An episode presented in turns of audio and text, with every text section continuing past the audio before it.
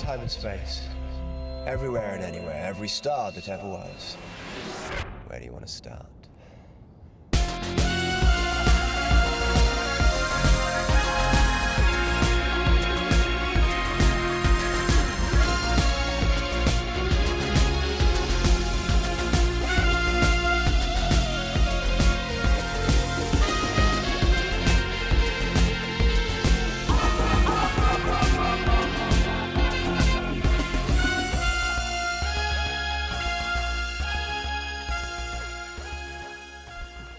Hello and welcome to All of Time and Space. I'm Mark.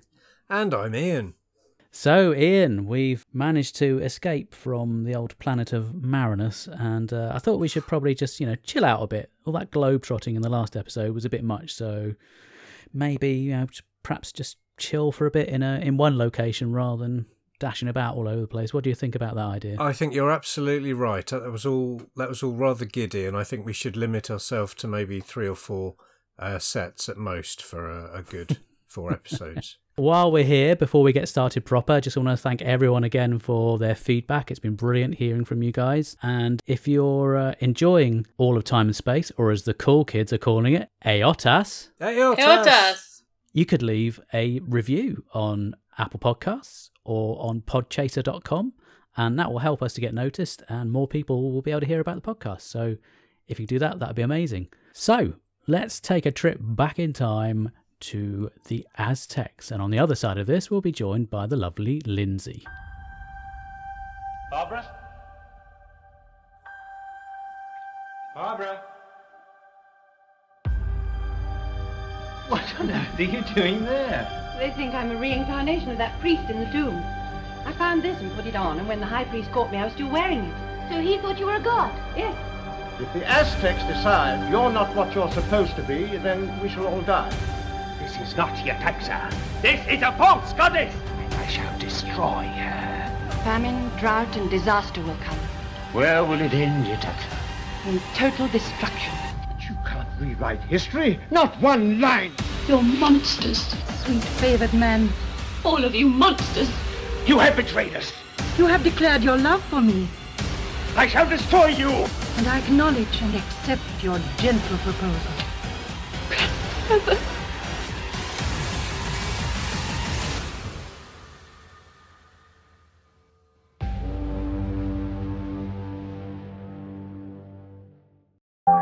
And welcome back. I'm very pleased to say we're joined by the lovely Lindsay from the Trek This Out podcast. Hey, Lindsay. Hello, thank you for having me.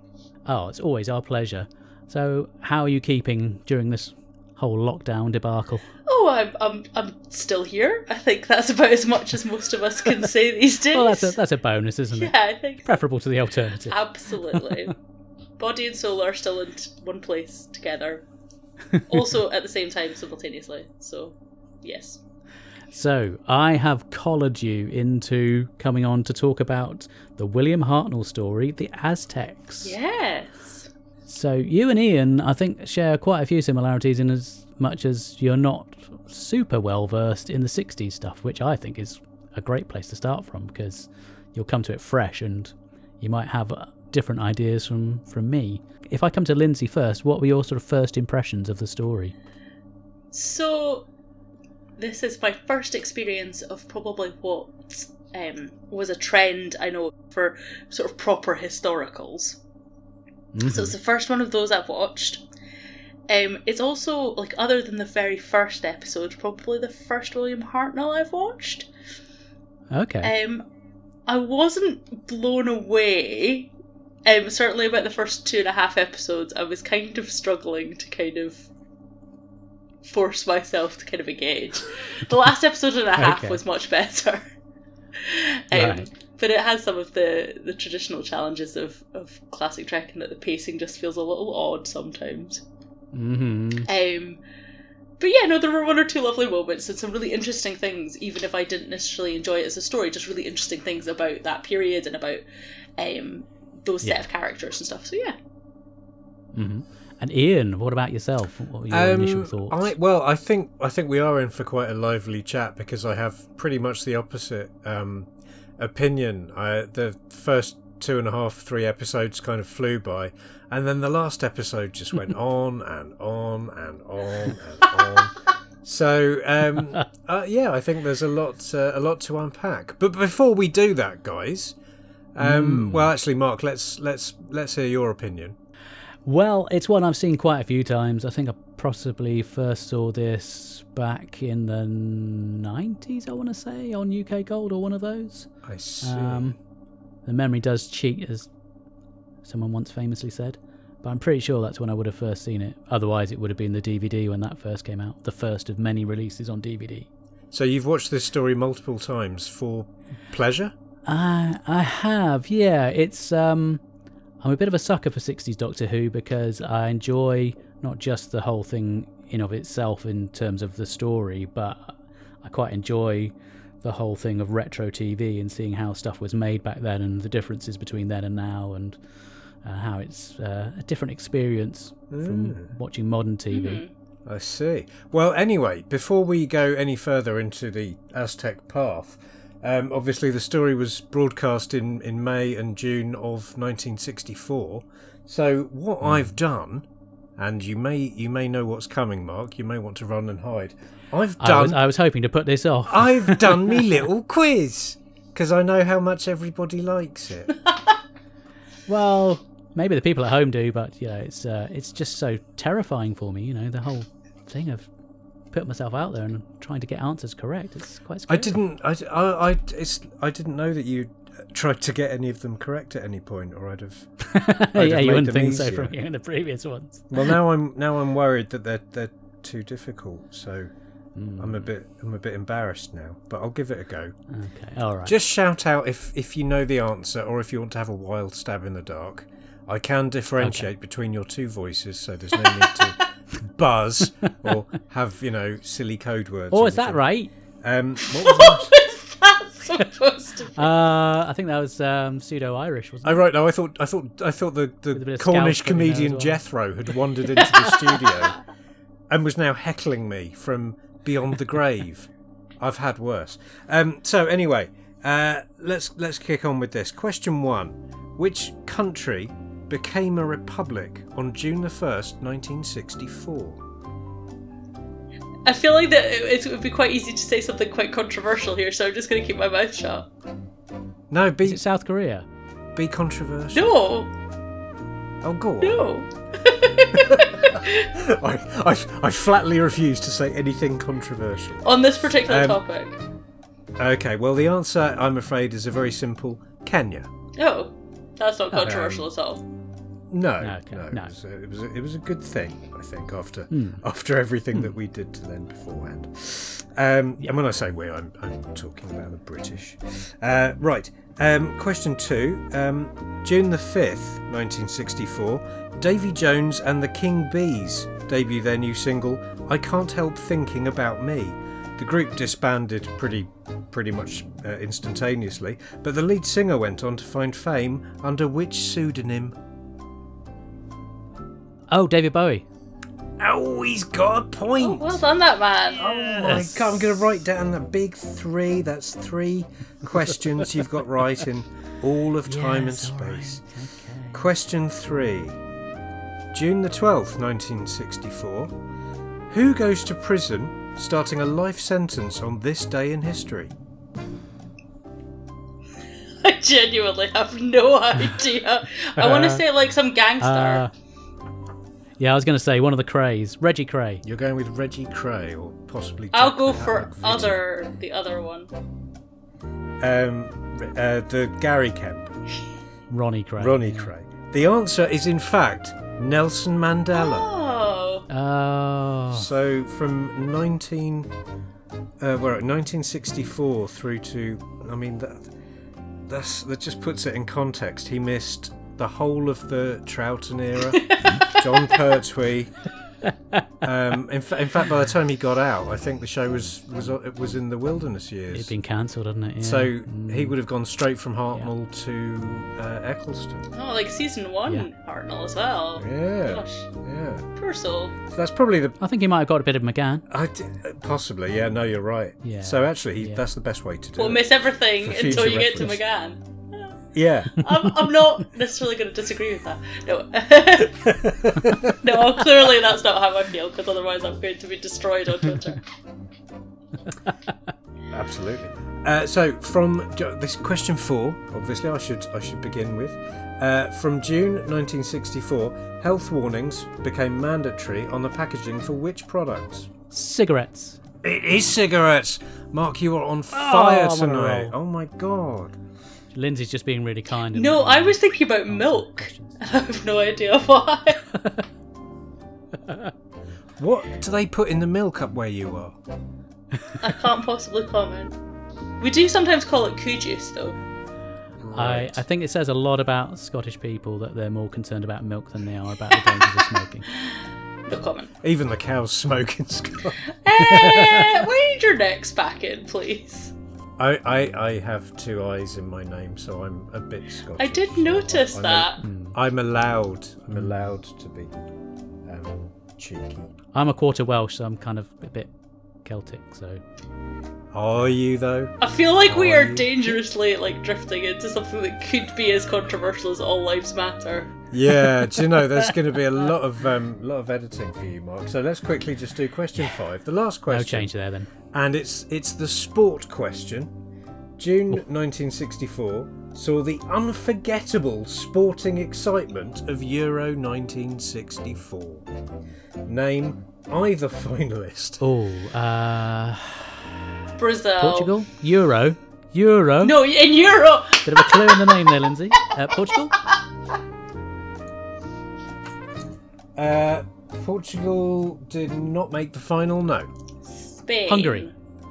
Uh, no, and I'm not going to sit here while you guess all the countries Italy? in Europe. Yeah, okay. We're alright. going to let Lindsay have a guess, and then we're going to draw a line under it and move on. I'm going to assume it was neither Spain or Italy because I've guessed both of those already. Oh, oh, oh, oh, oh, oh, oh! Say one of those. Say one of those. Spain. It was Spain. Spain were in the final, and they beat the Soviet Union. Oh, and I said that quite early on, so I'm going to take that as a win. famous, famous Europeans, the Soviet Union. Yes. So And there I we got go. in That's- trouble for Brazil. There we go. Surprised That's you didn't say. Scotland. I know, I know more about football than that. I don't know a lot, but I know enough to know it wouldn't have been Scotland. Fine. Ah. You make me laugh. Right, excellent. So um, that's established, I think, perfectly um, what was happening in the world at the time that the Aztecs was broadcast. Um, that was that was the world that was happening in the background, but obviously the most important thing that was happening were these four episodes uh, coming at us from Lime Grove. Indeed. So this is our second historical proper. I don't really count the first story as a historical because it's so far back into prehistory that it's just you can't really relate to it. At least I I appreciate this is still quite a way back, but um, at least it has characters that are semi-relatable. Can we start by talking about the opening shot, please? Let's do that. That would be that would be great. So it was a little dinky It was TARDIS. so clearly a dinky TARDIS in like a sandbox. Cute. it was hysterical. Yeah, now this I- might have been lost on you, Lindsay, because we're obviously following this in chronological Yes. order. That was the final shot of the previous oh, story. of course it would have been because we got the first shot of the next one and the end of this one, didn't we?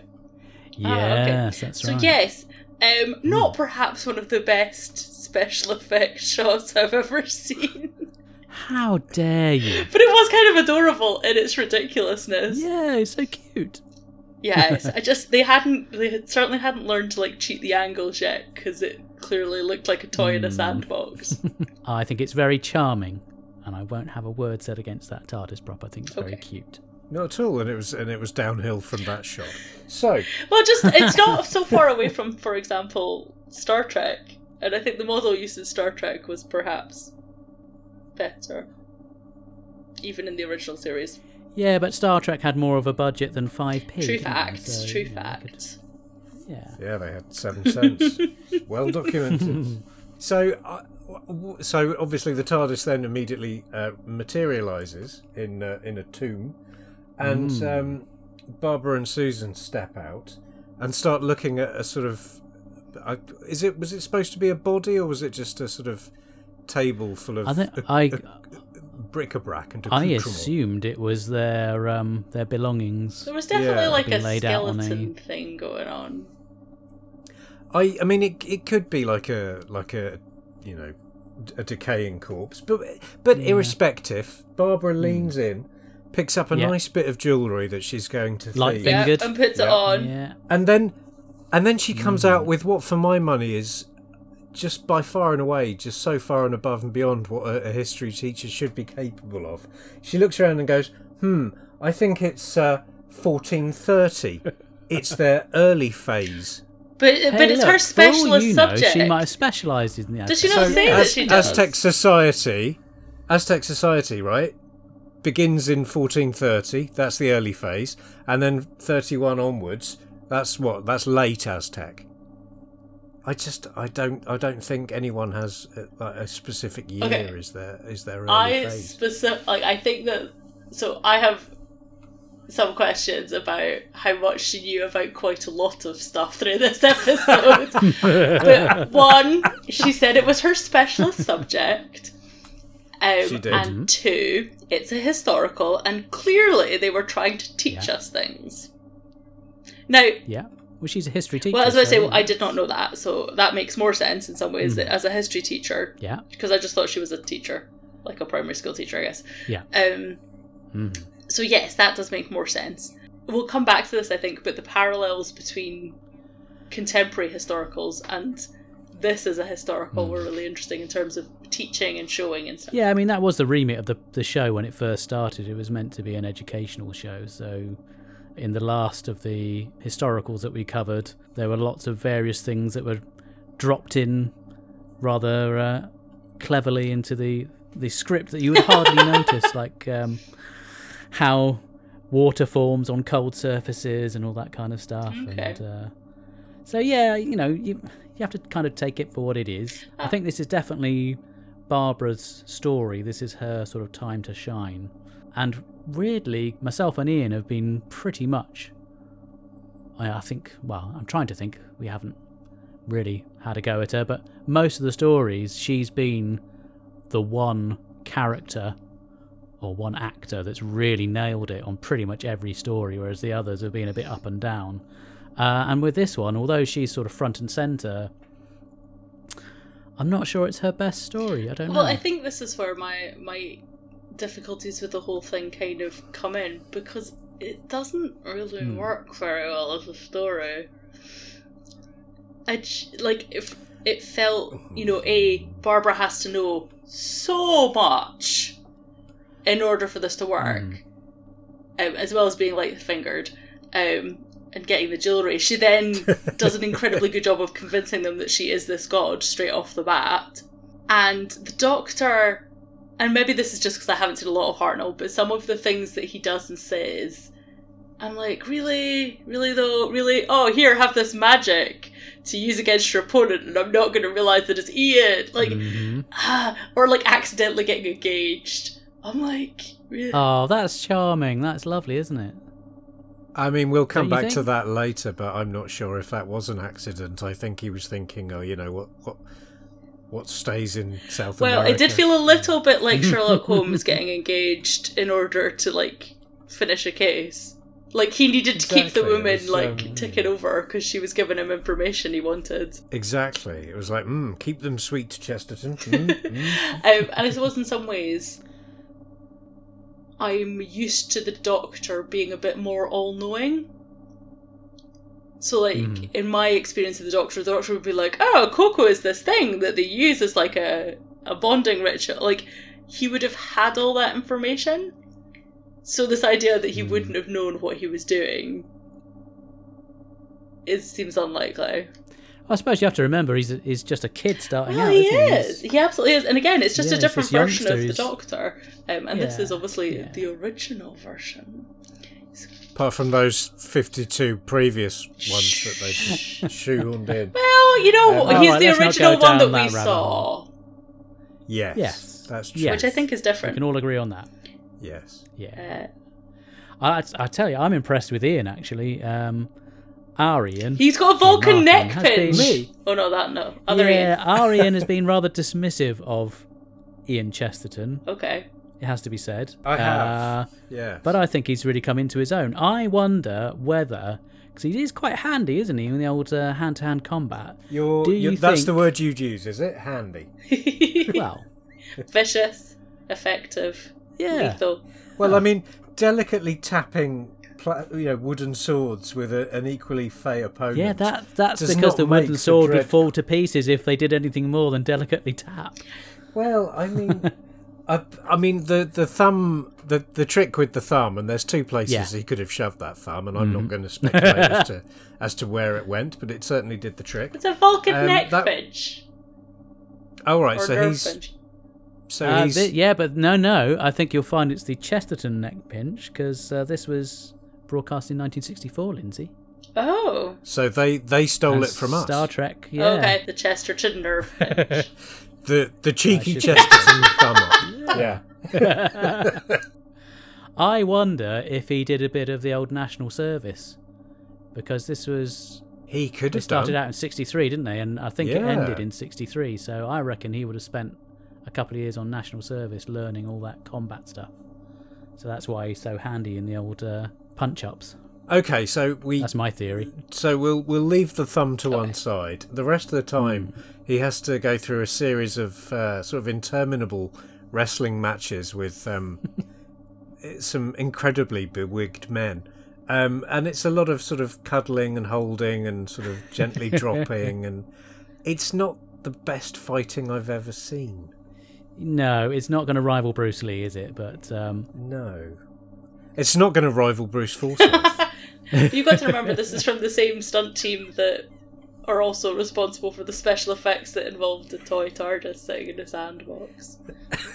all right just let it lie will you well, if, well, it very nearly did. It very nearly blew over when a Well, cat yeah, walked past. yeah, okay, all right.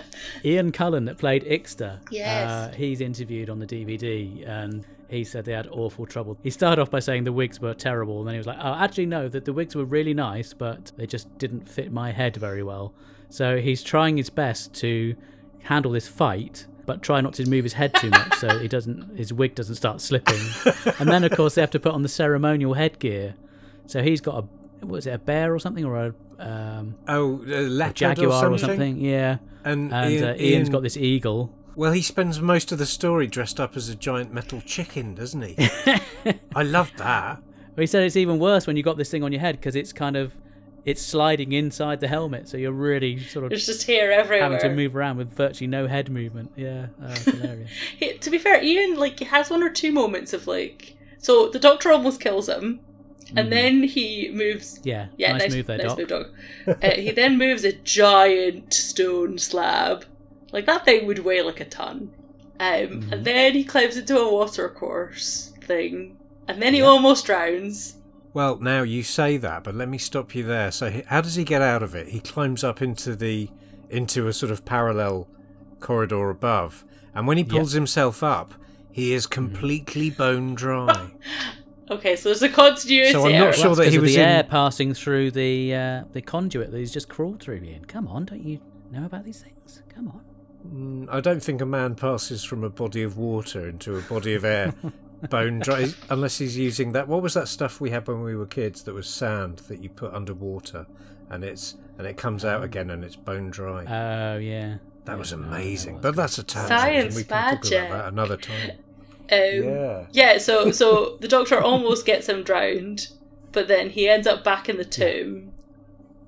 And rather than like move the TARDIS out of the tomb or get something to prop open the door to stop it Yep. from Yeah. closing. Yeah. Yeah. Ian had some moments. They all had moments though. Um, and we haven't even got to Susan yet, who I just don't understand. What is? I, don't, I don't get her. I just don't. I don't understand that she's supposed Well, to be what six or sixteen or Mm. twenty six or Well, this is this is the uh, this is the story where she gets to go on holiday for two weeks. So you'll have noticed she's out of the story for quite a Oh, while. she gets at the sent seminary. to the seminary. Yeah. yes, having a See, I thought I thought this was one of her better stories, but um, now I know why because she wasn't in it. well, it just Um, she's she she's just throwing strops and like I would like to think that Hmm. the granddaughter of the doctor would have a better understanding of the fact that this is a historical setting, and they would think it was appropriate to tell you who you were going to marry. And while you might believe it's not, you aren't going to change their minds. Yeah, yes and no, because I can imagine your average teenager, if they've been having a great time in 1960s London and then they get dragged off to whatever year it is in Aztec time. It's 1430. They're probably going to throw a. Yeah, oh, It's sorry. exactly 1430. Barbara Okay, knew that. all right. Yeah. Yeah. Get it right. So if if she's then dragged off to 1430, she's probably going to throw a bit of a sulk because you know she's probably enjoying the swinging 60s. But we're now what six stories into this, aren't we? This is our sixth and- serial. Yeah, yeah, I know, but I just alright. she's just a bit of a whiny brat. I'm really sorry. I'm not loving the season. Yeah, it is. It, it's pretty much the uh, law of diminishing Ah, okay. returns, in uh, in my opinion. I know her stories. She's she has some good stuff early on, but it's I'm afraid for me it's downhill pretty much all the way. I think so. For me, like coming in at this dry, because like I say, I've watched very little uh, of this kind of era at all. There were Hmm. very specific roles that they each play. Like Ian is clearly there to be the muscle. Action man, yeah. Yeah, and do the action man stuff, which is again is something we've seen later on, so it's definitely a thing Mhm. that happens in Doctor Who. Like you could have a Yeah. boy to do the action man stuff, Yep. Yeah. and then you've got to have a woman to do the. To be fair, she's Barbara's not this for the most part, but you need a woman who will need rescued, or in this Yeah. case, be mistaken for somebody else. Like that's a thing that happens regularly. Like you know, one of the women is mistaken as somebody else and ends up Mhm. like being taken away by a group of other men to do this thing. Um, and then Susan's just there as a whiny child. Um, it it just yeah, it kind of yeah, it just the whole thing was a bit odd, really. Talking of odd, we haven't yet mentioned Tlotoxl. now played is he John the one Ringham. with the mouth? He's the one who's got too much lippy on, yeah. He's uh, yeah, Richard III in drag. Now he, ha- he only had one bit of direction from the director, and that was make all the children of Britain hate you. He And, uh, was I think he took him to his word on that. he he's what any of Alan Rickman's characters could have been like had they not been played by Alan Rickman. Oh, imagine it. Imagine he would imagine be him in Die Hard. Shoot the glass. You know what I mean? He's, he's just he's taken the villainy and like cranked it up to 282. Well, I, I mean, yeah, Mark, you got it absolutely bang on when you said he was basically being Richard III. I've I've written down here. I'm not He the first person to have said that. Well, well, possibly not. I, I, I don't claim to be an expert. Um, Hmm. But he sounds like David Mitchell trying to do Richard III or some ghastly interpretation of John Nathan Turner. Nice.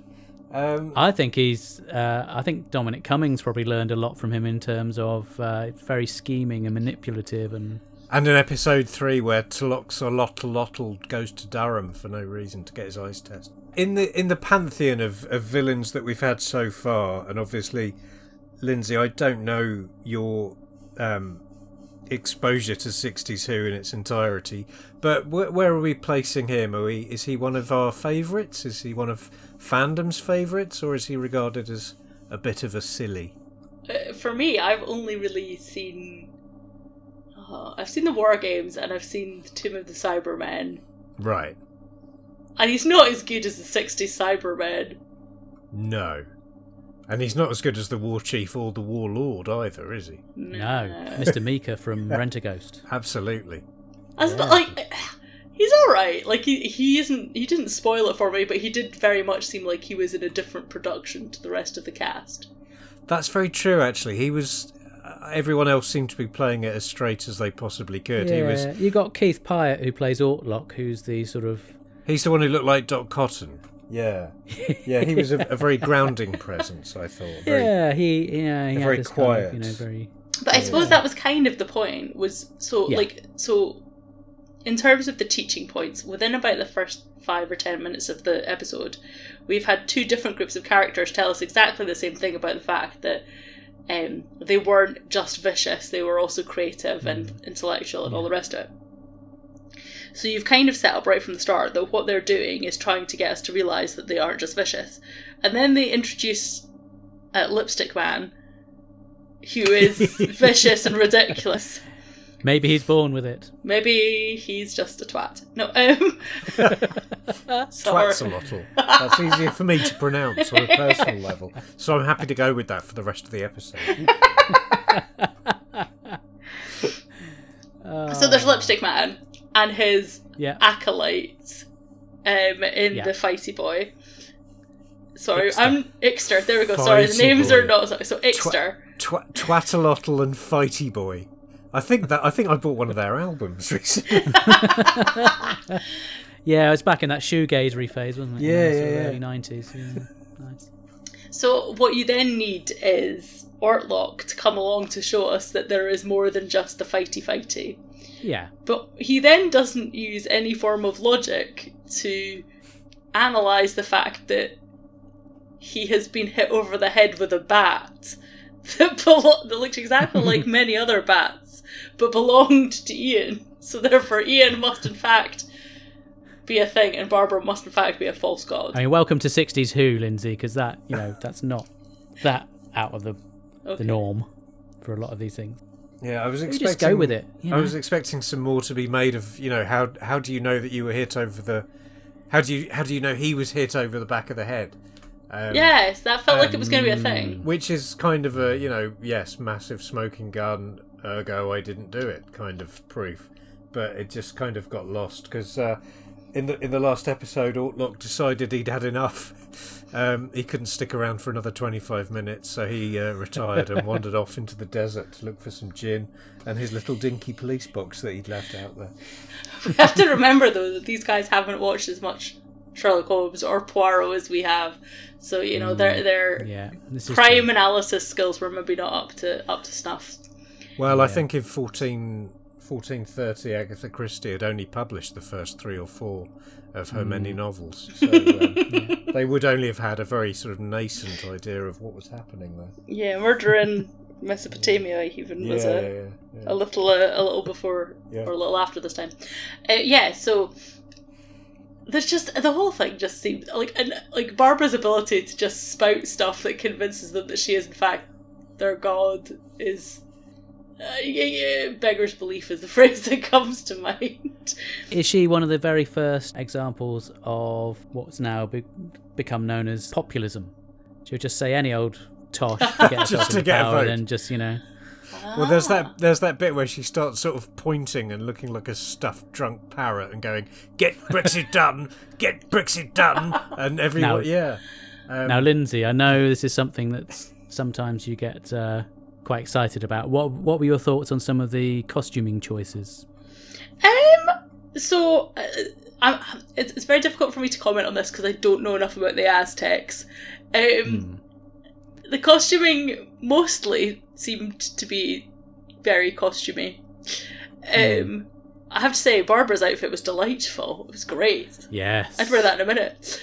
Um, Susan wasn't wearing hot pants and a vest top, so you know that also is so. Yeah. So what often acts as a bit of a red rag to me is like, oh look, here's a woman wearing no clothing because that's what they do. Mhm.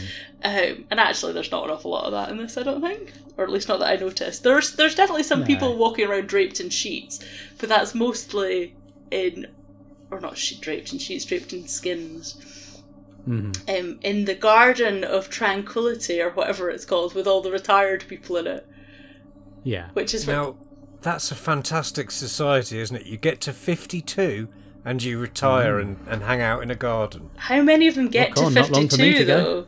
How Well, I many mean- of them reached fifty-two? I mean, none. I would imagine they're all dead by sort of 32, 33. Except who for the was it? garden was quite busy. Yeah, who came up with this was, magic yeah. figure of, of 52? Maybe the god. Probably the same person Barbara who came did. up with the idea that the world was going to end in 2012. Ah, yes. So that there's the garden where people just seem to randomly roam around and have discussions. So the doctor gets really obsessed about architecture. Now, obviously, on one level, this is because he needs to get back into the tomb. Yeah. But it just seems for a, for quite a while that he just gets obsessed about architecture and this woman. and he gets really excited about the fact that he's met this woman and she knows the son of the person who built the tomb, and it's a whole big thing. Well, I'm sure we've all feigned an interest in a topic we don't really care about in order to get close to someone we find a bit cute. Surely. Uh, I, I'm, No. I'm taking the fifth. Not architecture. I did, I did once have to watch virtually all of Midsomer Murders. That's wow. a lot of TV. That's yes, commitment. I know. Um, it was. Uh, It must have been very nice. Well, no, because it was. It was. It turns out it's awful. News. Oh. Newsflash. But um, yeah. Yeah. So um, yeah, I thought that garden was wonderful. This sort of little oasis of calm and and lots of people knocking around, not not doing very much. Compared, obviously, to everyone else in the story whose day to day life seemed to involve sort sort of plotting a bit, running around a bit, and doing some stabbing. Yeah, or sitting in a seminary and learning random facts. Yeah, that was pretty random, wasn't it? Some of the Well, I, I just like she learns this whole screed of stuff, but it's like she doesn't have any problem with the fact that she's being asked to regurgitate stuff that she probably knows is not true. But as soon as somebody mentions his marriage, then she throws her toys out of the pram. yeah, it was uh, it was inconsistent, shall we say? Yeah. the the writing of that character. But um, going back to were, were we on costumes before I sort Yes. of sidetracked? We us? were, yeah. I'm sorry. So we've got Ian's amazing metal chicken outfit. We've got Yes. Barbara's lovely frock. Yes. Uh, the doctor Yeah. didn't really sort of bother um, No, changing no, his still- clothes in this one. He was still, you Mm. know, very very trad. And Susan, I thought quite a nice. I'm guessing silk sort of sleeveless top. I've got very little to say about that, if I'm being honest. I'm just trying to show willing. The um, the Aztec. I think they look they look great for you know for the fact that this is 1964 and it's a kids program with no money. I think. yeah, um, and I, yeah, I think they had to use a little bit of artistic license because I, I get the Yeah. impression, I could be wrong, that a lot of the Aztecs didn't wear an awful lot at all, but seeing as it's a kids' show, they. I mean, it's a warm country. Why would you? It would- just wouldn't make yeah. sense. You know, a little loincloth to keep. so so here is the controversial statement for a historical that was clearly designed to teach people stuff. Like they didn't really cover where the Aztecs lived. No. That's true. At no point No, did anyone true, yeah. turn to the camera and go, "Here we are in South Central America, um, possibly somewhere near Peru. I don't know." Um, you're right. That's a huge glaring. Uh, Un- unless Do I you think- missed it from the very start, where Barbara's waxing lyrical about what era we're in. But I, Well, she maybe maybe she also said we are also it, it's it's fourteen thirty and we are at an exactly grid reference thirty two by three north northwest Well- by south. and and ma- or maybe it was left on a cutting room floor somewhere. But it like it it feels like they knew where they were coming to. Because otherwise, you would you would step out into a tomb and be like, "Oh, it's a tomb! Oh, it looks like an Aztec tomb. Maybe we're in wherever." And this looks like it's from this period, like, but we didn't get any of that. Possibly the Aztecs was something that was covered by the school curriculum of the day because if you were making if you were making that kind of story since you know I went to I went to primary school in the 80s and, and we did Egypt and if someone had had said to someone at the time you know write a story where, with a a tomb and a hot country and a, a, a strange primitive culture and uh, it would have been Egypt. So maybe the Aztecs was much much more well known um, back in the 60s that doesn't sound very likely but i'm offering it as a possibility maybe it was just more of a, a zeitgeisty place and they didn't feel the need Possibly. yeah maybe But if, if it, it was well known enough not to have to cover where they lived, then why cover when they lived? Mm. Anyway, uh, interesting, perhaps. I did feel a bit for Barbara because obviously she cares passionately about people not dying, and she thinks she's doing the right thing by forbidding them to, to do any more sacrifice. So she stops the guy from getting sacrificed, and then it's then revealed that he's mortally offended and upset because he really wanted to die, and so he ends up chucking himself off the top of the te- temple anyway. so she then is left thinking, "Oh God, I've made a complete twat of myself now," and she's really painted herself into a corner. I think it's good because it does give you the insight into a bit of their culture. I know it's not, you know, super representative, but it's not like these people were being dragged to the place and then being killed. They they actively wanted to do it. Yeah, and it's that's a in some ways it's a much harder argument to ha- or harder discussion to have because they might have hmm. wanted it, but that didn't make it right. Yeah. And we'll not get Yeah. into it, but there's an awful lot of difficult conversations or nuanced conversations, I should say, to be had about all sorts of historical peoples about what they believed or what they believed was in you know what they were institutionalized into believing Mhm. um, which in some ways would be the case here i think you would have to argue i found a, par- a really interesting parallel in this episode and uh, rosa Yeah. Mm-hmm. because they're both situations they're both historicals whereby the doctor is basically trying to get the the companions or the fam um, Mhm. to ex- I love the idea of William Hartnell called, referring to his companions the as the fam. fam. Well, to be fair, they're more, they're more familial than the fam currently are, I suppose. Anyway, Yeah, that's true. um, but yeah, they're both sort of, or the or the situation would lead you to expect them both to be helping their companions to understand what is happening and the importance of them not interfering. Mm. Um, because however you feel about the Thirteenth Doctor, for me, that scene on the bus is heart wrenching as they don't int- like they become a part of what has happened. Whereas what goes on with with the Aztecs, like it's kind of like, oh yeah, this god came back to life and then she vanished, and we haven't changed history though, so it's okay. And you're like, but but you clearly have because you brought a god back to life. Like that feels like a problem. I have a hot take about about Barbara's behaviour in this episode, which may be complete nonsense, but but it's my hot take, and I'm going to stand by it. So, Is it she's a kleptomaniac? All right, I've got two hot takes about Barbara in this story. Maybe she was possessed. Oh, maybe she really was channeling Yetaxa. Maybe Yetaxa was in fact an alien and had special Ah. alien jewelry.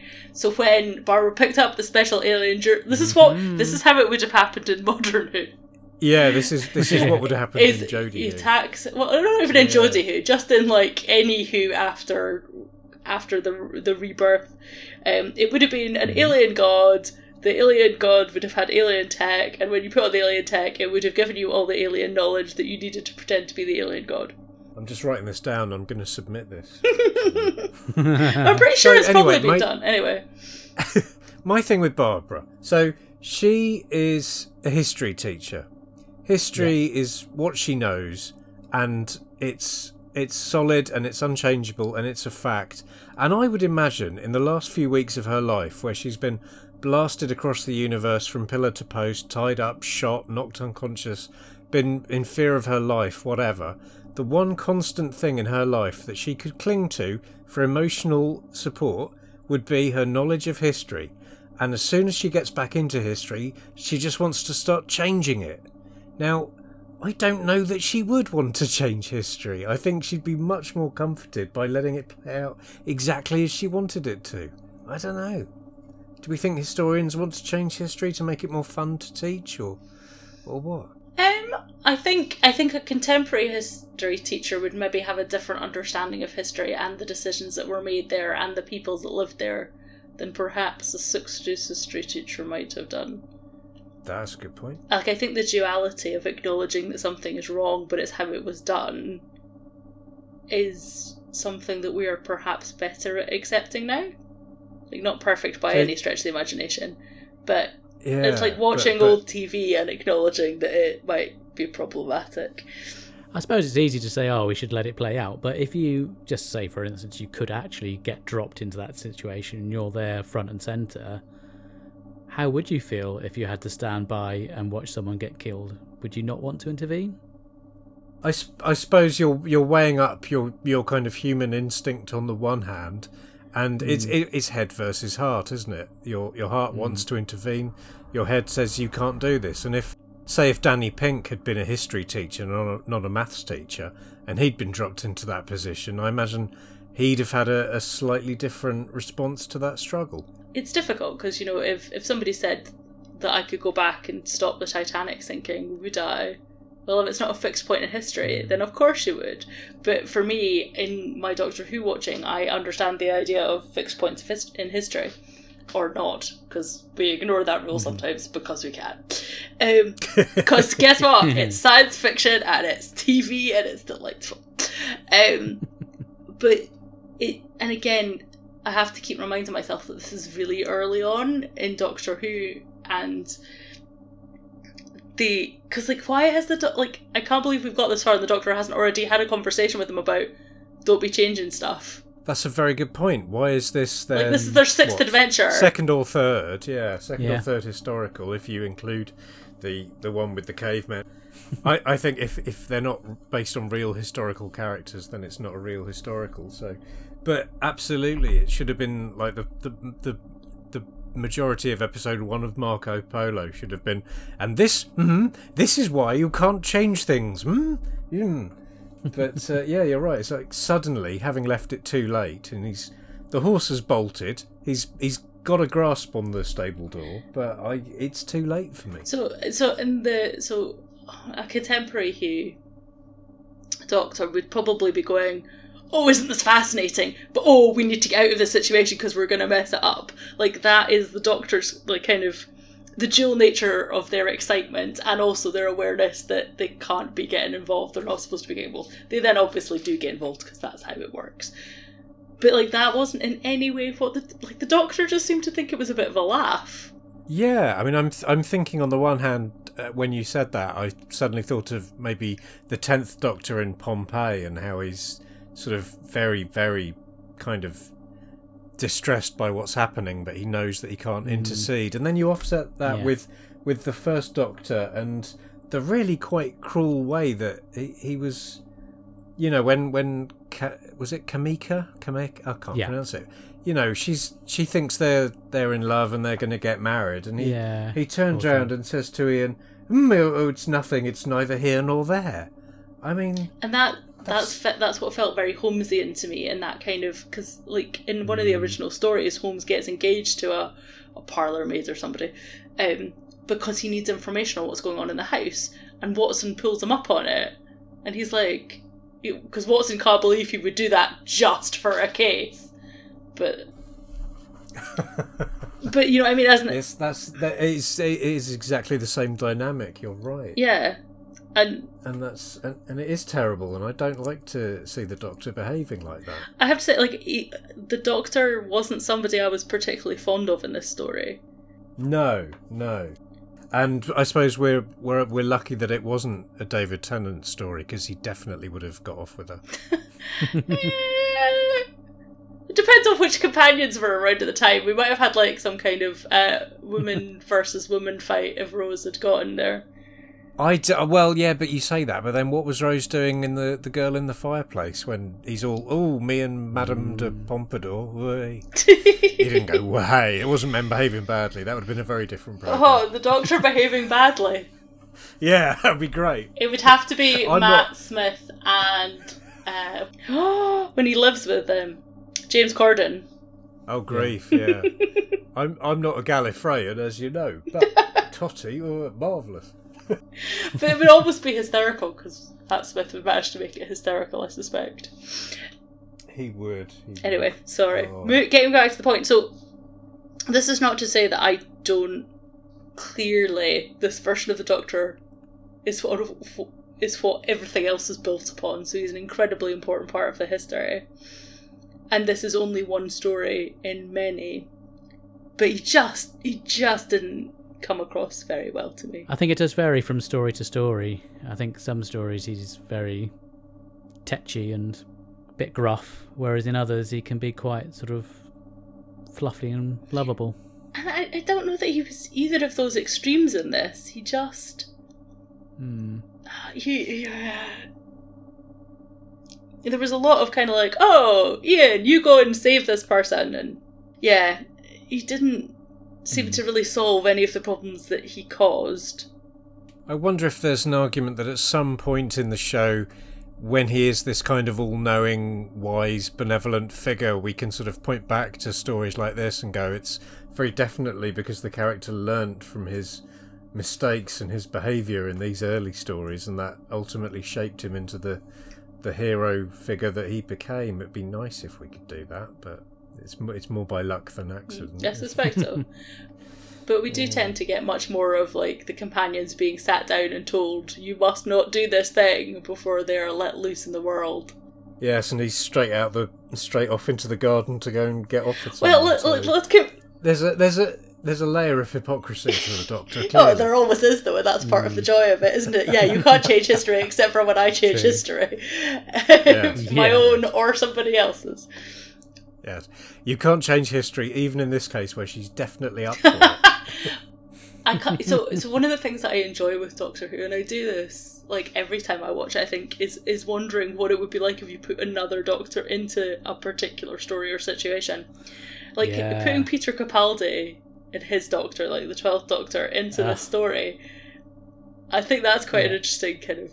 Well, it would have been absolutely lovely, wouldn't it? Just to Well, I, I just some of the business he'd have brought. well, to I just I like I, I kind of love the idea that he would have gone. Well, what did you do that for? Like, where did you where did you get that bracelet? Why did you do that? Like, did I not tell you not to pick random shit up? You, you what? You want to die? You want to lay down there and have someone go kill you with a stone? Why would you want that? Is your life that boring? Do you not have football? You know, he'd say You something would. like that. Have you be- not heard the guitar solo in? Yeah. Uh, yeah, I think that. And so for me, and part of the joy of the continuity of, of the Doctors is that you can kind of think about that, and actually sometimes it works really well, and when it doesn't, it it allows you. This is me overanalyzing now to think about whether there's something in the story that wasn't right, or whether there is a particular personality trait in one or other of the Doctors that doesn't quite kind of work. But uh, I would have loved to see Peter Capaldi in the Aztecs. I'd watch him in anything because I just think he's one of the best actors to ever play the role. Yeah, absolutely. And I think, yeah, he got tarred with a lot of nonsense. And I think opinion will certainly soften the further away we get from his era, and we're not quite so close to it. I think there will definitely be a reappraisal because I think he, I think he was very popular within the fandom.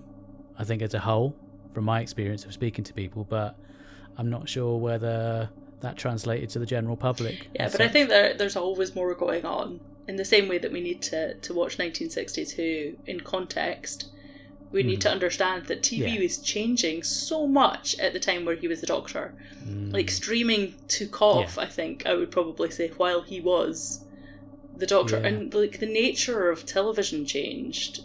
And maybe Doctor Who wasn't where it was.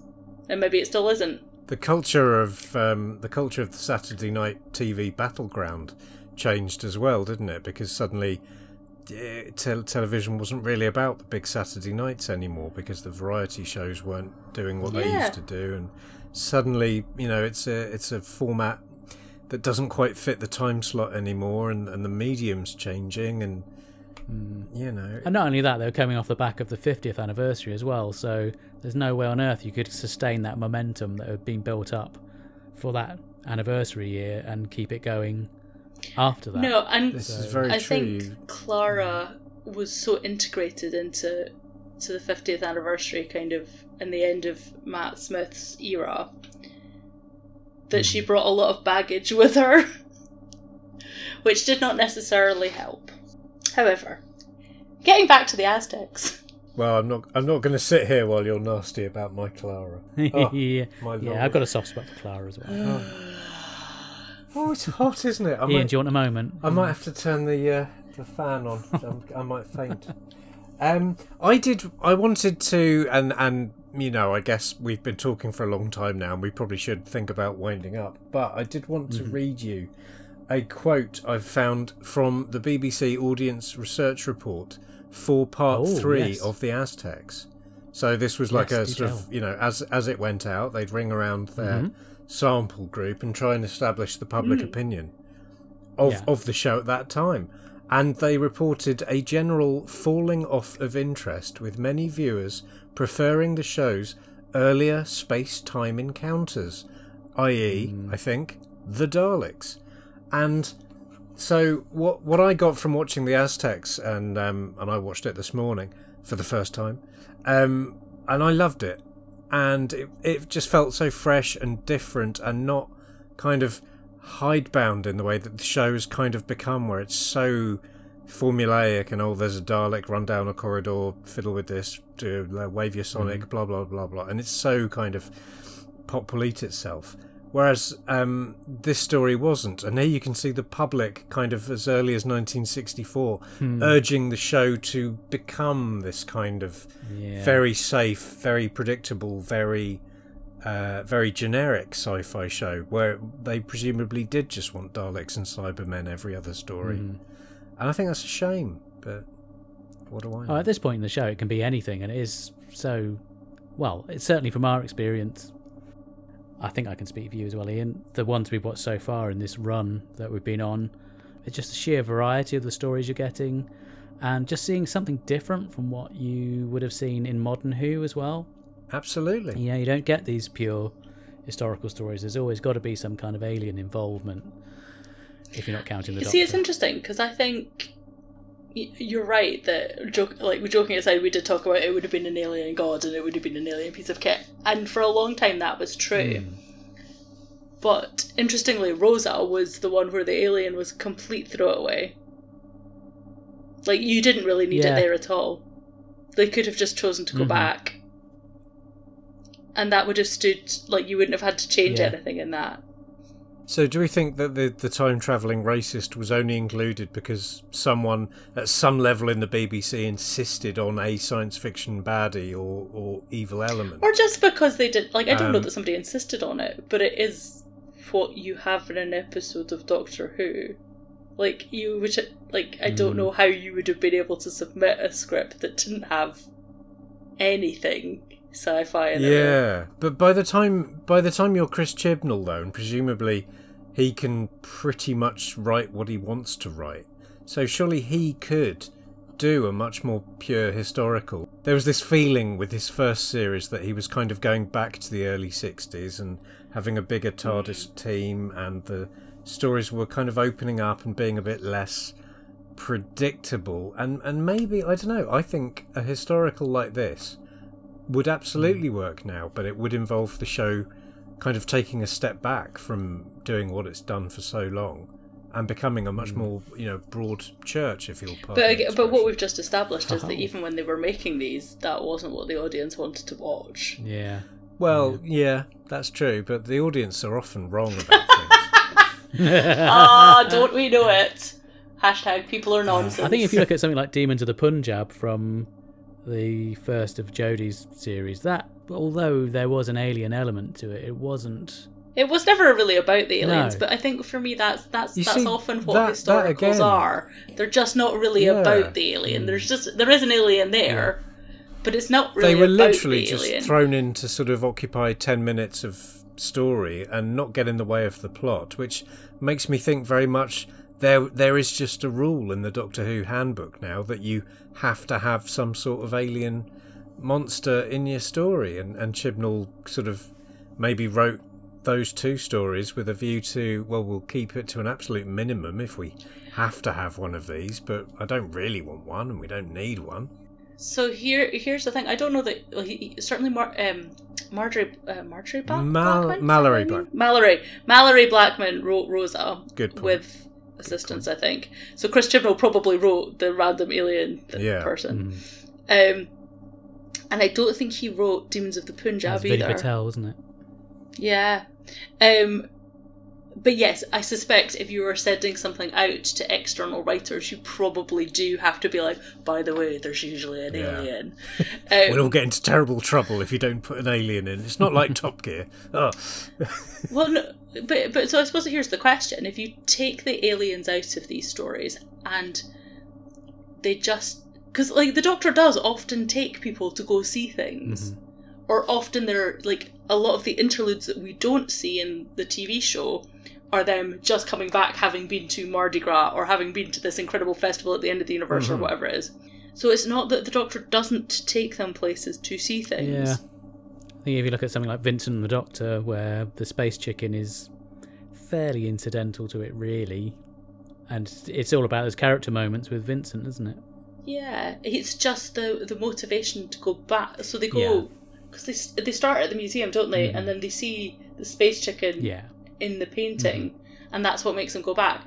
It it almost feels like you just you need you need a reason to get there Yeah. if it's going to be an actual episode. Mhm. There needs to be a bit more than just oh let's go see this thing because that's just everyday life as opposed to something exciting enough to write an episode about. I would just quite like them all kicking about in the TARDIS though, like not doing anything particular, just kicking about and making tea and fighting over who has to do the dishes. Oh, you need to watch The Edge of Destruction then. Is that what happened? Well, no, it's a little bit more. to it. Or just does that. nothing happen? Well, now they all go a little bit crazy and start trying to kill each other with scissors. But apart from that, it's fine. Oh, That's what happens when well, you have to stay indoors. I'm telling you. Exactly. Yeah, it's lockdown fever. Do you have any favourite moments from this story before we wrap it up and give it a score? Ian, have you got any favourite bits that you really enjoyed? The thing we haven't really talked about, and there's no reason really why we should, but I think the gentleman's name was Tonila, who was like the sort of Yes. second in charge. He was a curiously unemotional, expressionless man who didn't really seem to give much of a shit what was happening. Um, Having seen him being interviewed on the DVD, he was saying that he was actually a dancer. right. And um, at this time, where lots more people were gradually coming into TV, having done theatre Yeah. and movies, he just got to know people who were in TV, and they said, "Oh, why don't you go in for this?" So he just put himself in for it. So I think he was very much a dancer who was cast Right. in an So acting part. that explains his sort of not not really understanding what's going on, kind of. Because Or lack of yeah, acting? because I've got a Wow. shirt on tonight that says Tonila just don't give a shit, um, and uh, which I found on eBay. Um, so yeah, I mean, Is that based on the Honey Badger? yes. Classic viral video there. Look it up, folks. I mean, I couldn't, I couldn't really point to a favourite bit. I think uh, just John Ringham's general shtick as to to to to looks to to as the baddie. I think he was very good as the Tlotoxl. baddie. Yeah, I can't do those. I, I'm from Essex. I, I can't speak. Well, let's let's ignore the bit where he just completely fobs her off and breaks her heart. But I do love the stuff with Cameca in the the garden. I think that's really adorable, and where they make the the cocoa. and It stuff like is that. It's also possibly the worst example of tell, don't show I've seen in a while when she has a conversation with someone about how the significance of making the cocoa drink. again, this is this is part of the educational remit of the program, Lindsay. You need to get with the program. clearly. Lindsay, have you got anything nice to say about it? Oh, of course, like yeah, absolutely. like I didn't hate it. Um, I I I enjoyed the Chesterton neck pinch. Yeah. Yeah. That was up there. It was literally right up Uh, there. That's why the guy passed out. and also the doctor's face when he realised he'd killed Ian. the first time. The first time. Okay, then. So, shall we rate this out of 10? We have the benefit, Ian and I, of having watched the previous stories leading up to this, so it gives us something to kind of gauge it against. So, uh, we both really loved the missing story called Marco Polo, which is by the same writer, John Lucarotti. And I gave that one a 9, I think. So, I'm. It didn't rock my world quite as much as that. It's enjoyable, and I would watch it again just for pleasure, but I would probably give it a 7 out of 10 for me. Lindsay, what would you score this one? It's it's really hard when I like I haven't seen much of this era, and it's uh, it's not Just in, of, in and of itself. I'm gonna I'm gonna say five. I'm gonna say five out of ten. Okay. It's okay. It has it had one or two interesting moments. Mhm. It it was. It's not yeah, going to make you rush out and watch another William Hartnell anytime soon. new. No, no, it's a shame. Ian, I think I am going to echo you and come down on the side of a, a big fat seven. It's it Hmm. was enjoyable, and that that really should always be the the kind of the most important aspect of it. Although a little caveat within that, I enjoyed it because I've you know I've had lots of spaceships and monsters, and I'm I'm if anything I'm approaching middle age, so I'm allowed to enjoy something like this. But I do wonder if kids at the time were kind of bored legless Yeah. by it. Yeah.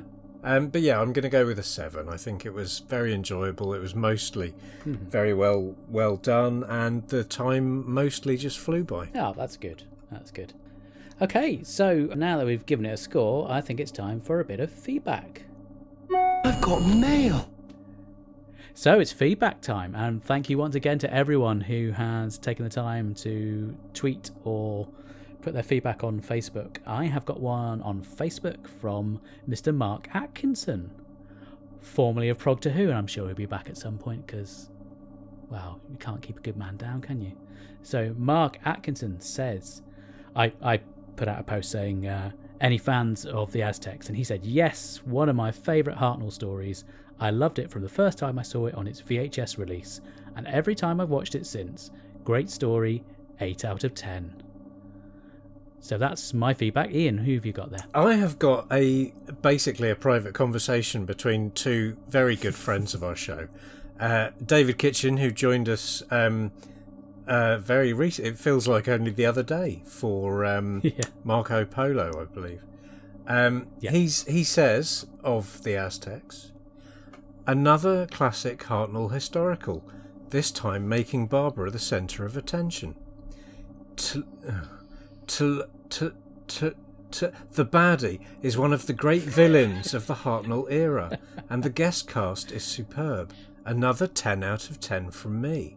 And then, hmm, quick as a He does love flash, a Hartnell like- historical. Rob Irwin comes straight in with David liked it so much he went to the real location. Now, much like what we were saying earlier about no one actually explaining really what the location really is, I've got a picture of David Kitchen um, standing sort of near a mountain, and there are some rocks and some some trees. But I, I've got no idea where that was taken. I mean, it could be Jordan. Um, it, it could be Milton Keynes, to be fair. Uh, who knows? Um, but David goes on to say, I did. One of the most amazing places I've ever been to. The detail in the design of the buildings and the town is quite remarkable, even down to the acoustics to ensure someone speaking to the crowd from on top of the pyramid of the sun could be heard in the streets. A wonderful place. Oh, that's excellent. A beautiful insight as Yeah, well. into there's no. Like he hasn't there. included any of the um, the sort of cloth backdrops in the in the back of his photograph with all the the township. Can you see the painted on them. sandbox in the toy uh, TARDIS though? Oh, oh no, he's trodden on it in the. Oh dear. Excellent. Thank you, guys. And Lindsay, who have you got there? Uh, so I've got the Sirens of Audio. Um, so yes, it's the best of the serious historicals. Beautiful performances from Hill and Hartnell. I can watch this one over and over again. Mm. And then the lovely Suki uh, says, Love this story. My favourite complete historical. Barbara and the Doctor are wonderful in this. And a great bad guy who isn't evil as such but believes in his culture rather than a false god. Which Suki raises an interesting point that he was in fact correct. She is a false god. Yeah. That is a, So he's yeah. li- he's, he's he's in no way a villain, or you know, he's he's he's just a guy doing his job very diligently. Hmm, I suppose so. Um, so then I've got Paul Quinn.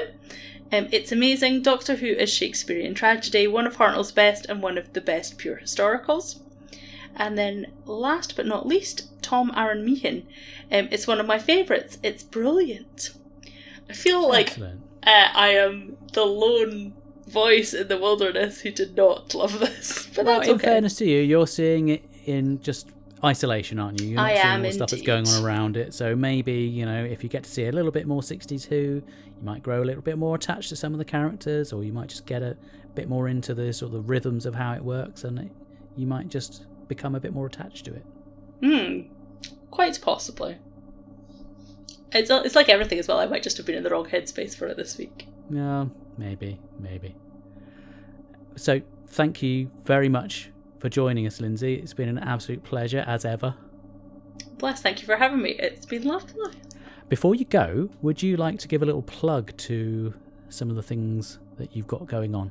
Mm, absolutely. Um, so uh, a very nice man called Mark had me recently on uh, his podcast called Nerdology, uh, where we Oh, spoke yeah, about Buffy. good. Yeah, it's a really good episode. I think so. You should definitely listen Yeah. to that if you have any interest in Mm. Buffy.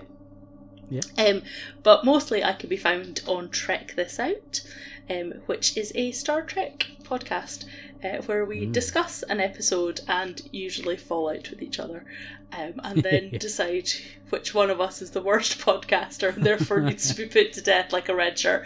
Um, We're not introducing that into this show because I'm just going to be getting that every single episode. I feel like if there's only two of you voting consistently, it's going to be stalemate more often than not. Yeah. Um, but yeah, it's a really good listen, so you should definitely come and find us. We are available on all the major streaming services, um, and you can find us on Twitter at Trek This Out Pod. Excellent. A bit of beautiful plugging there. Well done. Thank That was so professional. It was like a. It's like you're a local radio broadcaster, and there is no higher praise. you. Bless. No. Oh, in another life, maybe. Oh, Well, that was tremendous fun. Thank you so much for coming in. Uh, thank you so Yeah. much. And me and Ian are going to go for a cup of cocoa now, aren't we? Oh. Ian? Absolutely, bless. we are. Now, who's making the cocoa, though? That's very Wow. important. Oh, I think as long as it gets drunk, it doesn't matter who made it. Ah, who will prepare the beans? I'd forgotten that phrase. We I could- sh- I sh- well, what's worse is that Hartnell deliberately dropped most of his beans all over the floor of Studio One, but that's the mental image none of us. And need. on that bombshell. Indeed, it is. Thank you, guys. It has been a lot of fun. If you'd like to get in touch, you can email us at mailbagofrassilon at gmail.com. We're also on Twitter at Time and Space Pod, and you can also find us on Facebook. If you want to leave some audio feedback, there is a link in the show notes. You can use your phone or your computer and leave up to 60 seconds of feedback, or if you're listening via the Anchor website, you can click on the message button and leave your audio. We'd love to hear from you. And thank you to Momo Tempo for providing our theme music.